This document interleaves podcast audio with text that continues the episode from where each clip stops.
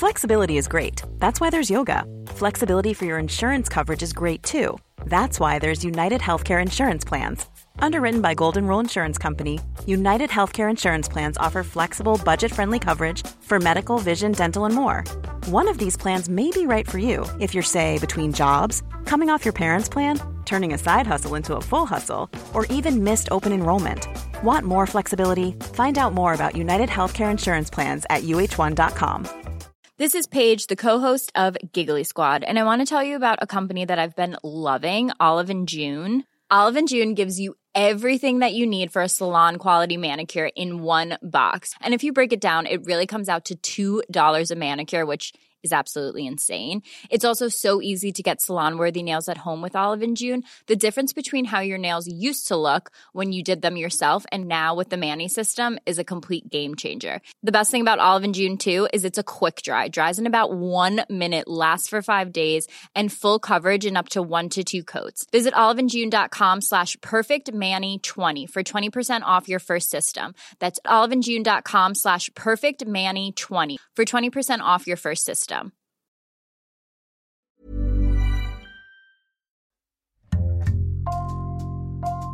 Bonjour, c'est Jules Lavie pour Code Source, le podcast d'actualité du Parisien.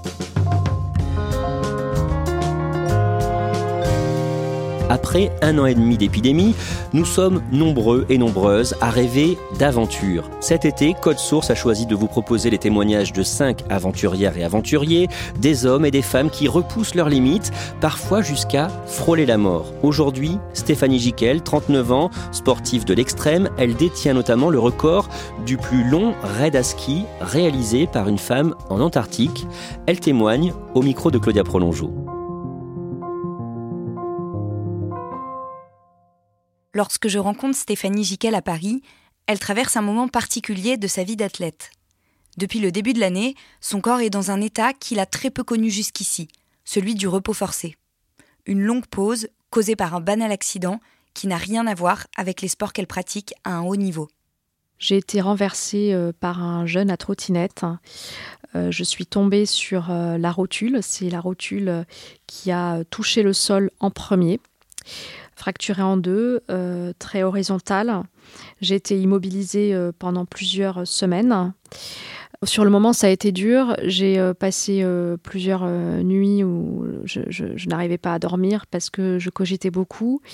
Je ne me blesse pas beaucoup à l'entraînement. J'ai euh, j'ai un corps qui est assez, euh, assez résistant. Euh, toutes les blessures que j'ai pu avoir par le passé sont liées à des expéditions. Et puis là, donc un accident totalement urbain. donc sur le moment, on sent évidemment une forme d'injustice, on peut ressentir une forme de déni. Et puis peu à peu, ce déni laisse place à l'acceptation. Je crois que c'est la seule façon de pouvoir se projeter à nouveau, accepter et puis aussi euh, accepter euh, cet euh, obstacle-là comme une aventure. Stéphanie a le goût de l'aventure depuis toute petite. Pourtant, elle a évolué dans un environnement très éloigné du sport de haut niveau. Elle habite en banlieue de Toulouse, son père est technicien en électronique et sa mère travaille dans un lycée technologique. La première fois que le sport m'a procuré une sensation forte, c'est quand j'étais toute petite. J'aimais énormément le sport, l'activité physique. En fait, ce que j'aimais beaucoup, c'était euh, la recherche du geste parfait. Donc j'aimais les sports euh, qui nécessitaient euh, beaucoup de temps, d'exploration avant de pouvoir faire les choses bien. donc quand on nous a montré quelques gestes à l'école de gymnastique, je trouvais que c'était technique, compliqué, et donc je répétais pendant des après-midi entières sur des matelas dans le garage les enchaînements jusqu'à ce que ce soit euh, parfait euh, dans la façon dont, moi je le considérais comme étant, euh, comme étant bien. Je n'ai absolument pas évolué dans des clubs à cette époque-là parce que c'était un univers qui était tout simplement éloigné de l'univers dans lequel j'ai grandi. Donc j'étais sportive finalement sans le, sans le savoir. Dans la famille de Stéphanie, on ne voyage pas non plus. Et elle, justement, est très attirée par l'inconnu. Et j'ai voulu très tôt euh, voyager, découvrir le monde. Je crois que j'ai eu conscience assez jeune du fait que la vie est courte et qu'il faut en profiter. Et j'ai utilisé euh, les études comme moyen euh, de m'émanciper, de voyager, puisque je ne voyais pas d'autres moyens autour de moi pour pouvoir atteindre cet ailleurs qui me faisait rêver. Quand je suis au collège, au CDI, je découvre l'existence d'écoles de commerce dans un magazine. Et là, je me dis, waouh, ça a l'air assez extraordinaire, ça a l'air d'être des études qui ouvrent, qui permettent euh, une forme d'ouverture euh, et qui peuvent satisfaire la curiosité que j'avais. Ça me semblait être absolument hors d'atteinte. Je ne connaissais personne autour de moi qui avait fait une école de commerce, donc pour moi, c'était quelque chose vraiment de très ambitieux. Stéphanie change donc de lycée pour intégrer une classe préparatoire. Elle est d'abord refusée deux fois, puis parvient à en obtenir une. À l'issue de sa prépa, elle intègre la prestigieuse école de commerce HEC, dont elle sort diplômée en 2006 et où elle rencontre son mari, qui participe aujourd'hui à certaines de ses expéditions. Entre-temps, elle fait ses premiers voyages, quasiment sans argent, a quelques engagements associatifs et découvre le droit, en faisant des stages dans le milieu. En 2008, elle prête serment au barreau de Paris et intègre un cabinet d'avocats d'affaires. Alors c'est une carrière qui est extrêmement prenante. J'ai évolué en, cabinet d'avocat d'affaires euh, sur Paris. On peut euh, travailler jusqu'à 2h, 3h du matin euh, pendant plusieurs jours durant, plusieurs semaines durant parfois. pour moi, c'était enrichissant parce que j'ai énormément appris, c'est-à-dire que ayant évolué dans un environnement qui n'a absolument rien à voir, j'apprenais tous les jours. Parallèlement, la même année et la suivante, Stéphanie découvre le Groenland et les Svalbard, un archipel norvégien situé à côté.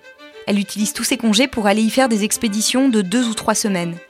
Et les week-ends, quand elle ne travaille pas, elle file dans le Vercors pour s'entraîner. Je m'entraînais pour euh, le ski de randonnée, le ski de fond, ski de randonnée nordique, ski alpinisme.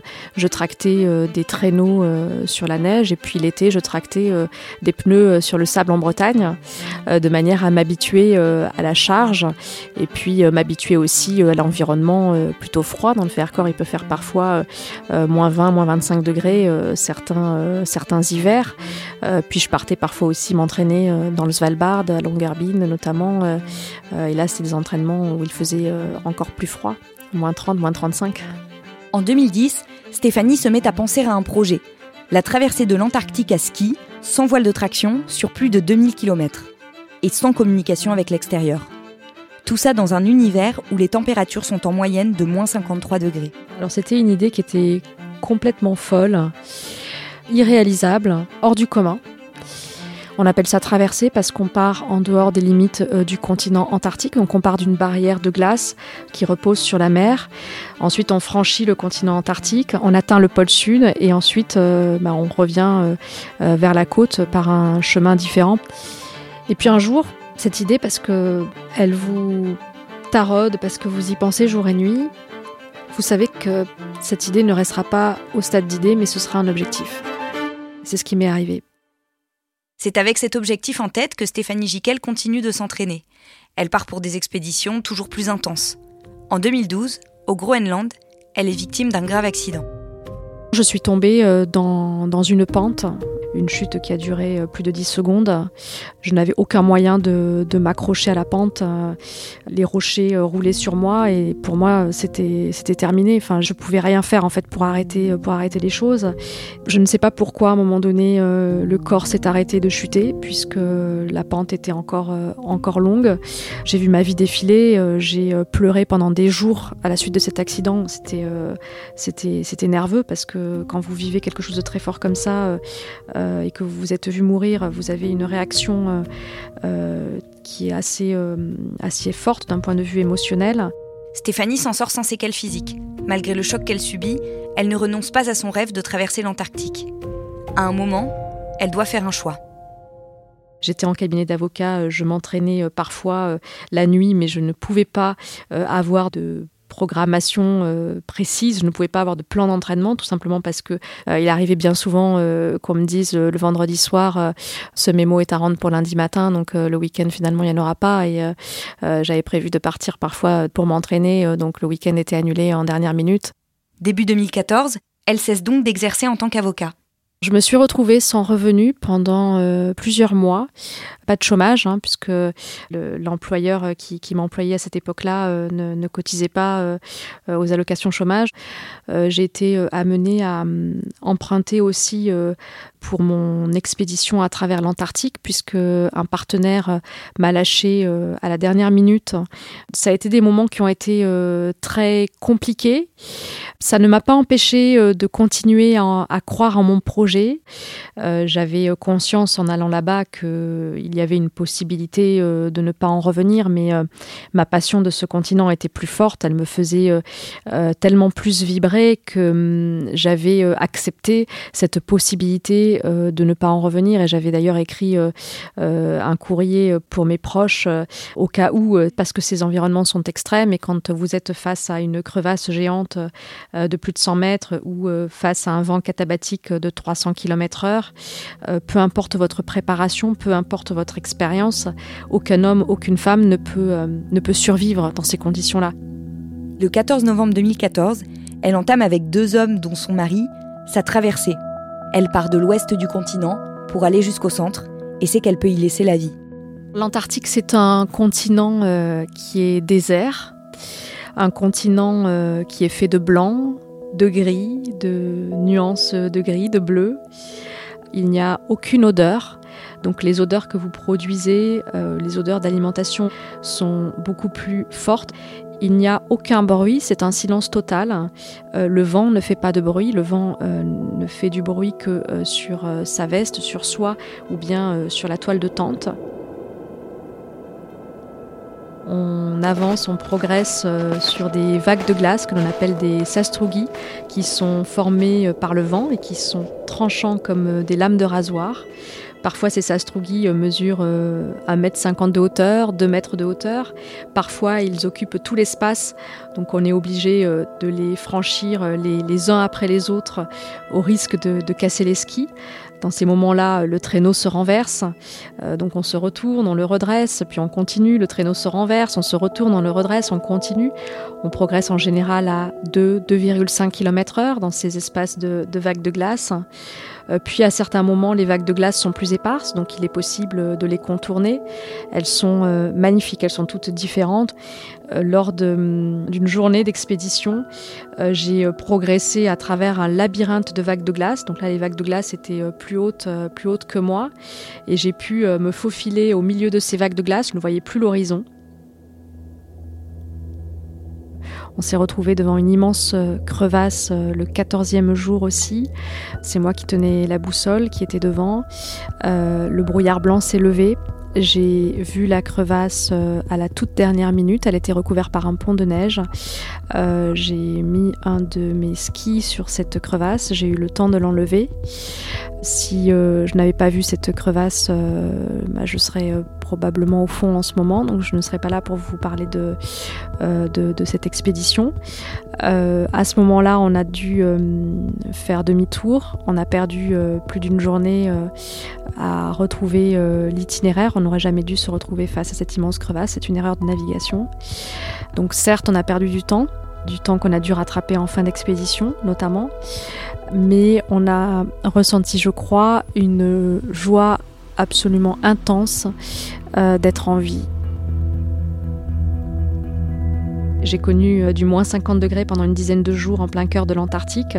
C'est un froid qui est euh, parfois angoissant, euh, parfois plus réconfortant quand il fait moins 30 degrés que vous êtes passé par du moins 50 degrés, vous êtes plutôt bien. Vous pouvez même sentir les, les, rayons du soleil et vous passez par tous ces moments d'angoisse, tous ces moments d'effort extrême, tous ces moments parfois de solitude, d'épuisement, de fatigue pour ces rares instants où vous êtes au cœur de l'Antarctique, où il fait euh, moins 30 degrés, avec euh, très peu de vent, 20 km heure, 15 km heure, et vous avez la possibilité d'observer tout ce qui vous entoure. Et ces moments-là sont magiques, et je crois que ça rejoint un peu ce que, ce que disait Richard Bird, un autre explorateur, qui disait qu'il faut passer par euh, tous ces moments de, souffrance, de marche avec la faim au ventre, il faut passer par tous ces moments-là pour atteindre le sublime, pour atteindre le grand pour atteindre la très grande beauté de, ces contrées, de ces paysages qui ne se donnent à voir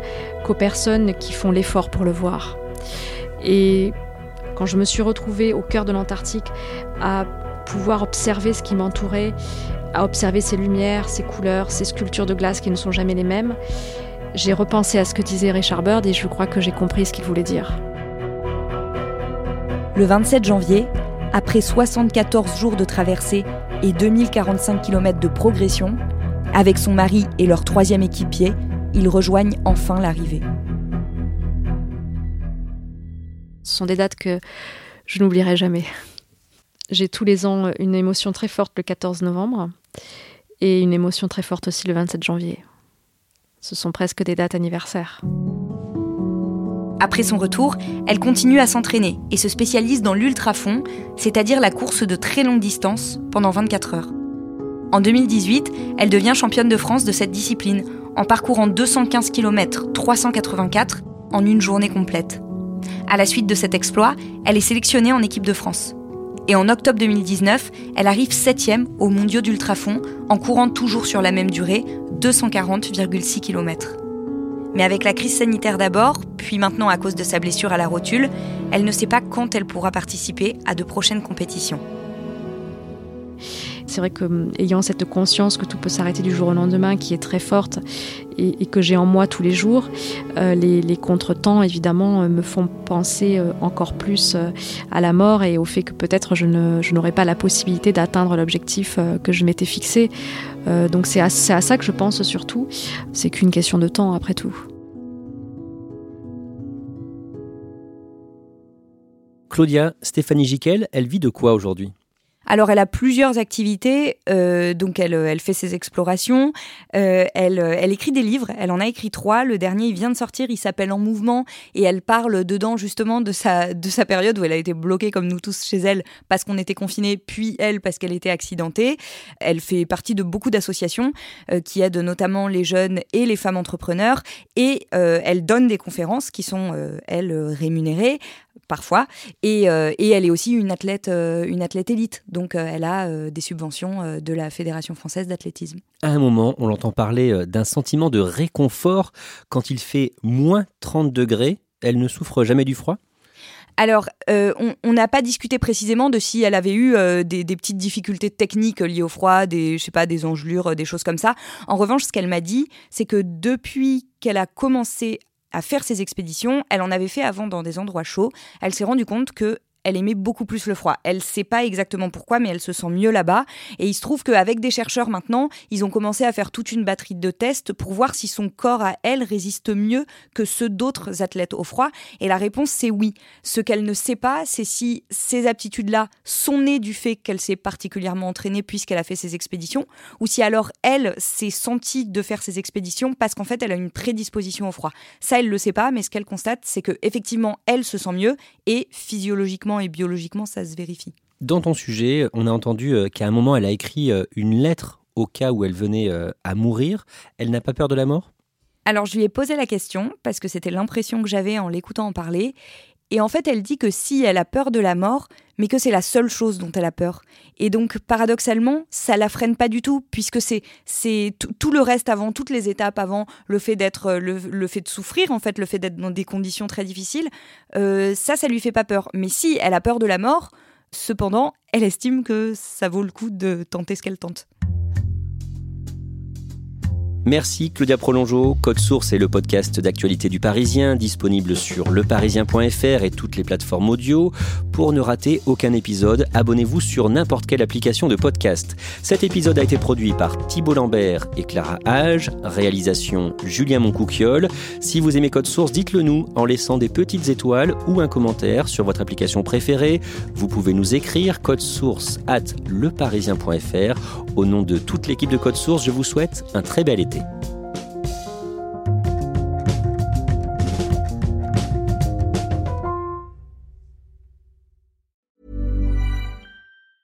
Save big money at Menards. Let the fresh air in and keep the bugs out with replacement screen for your doors and windows from AdForce. It's easy to install, durable against the elements, and comes in a variety of types to suit your needs. Repair your screens today with a roll of replacement screen on sale through May 5th. And check out more great deals happening now in our weekly flyer on menards.com. Save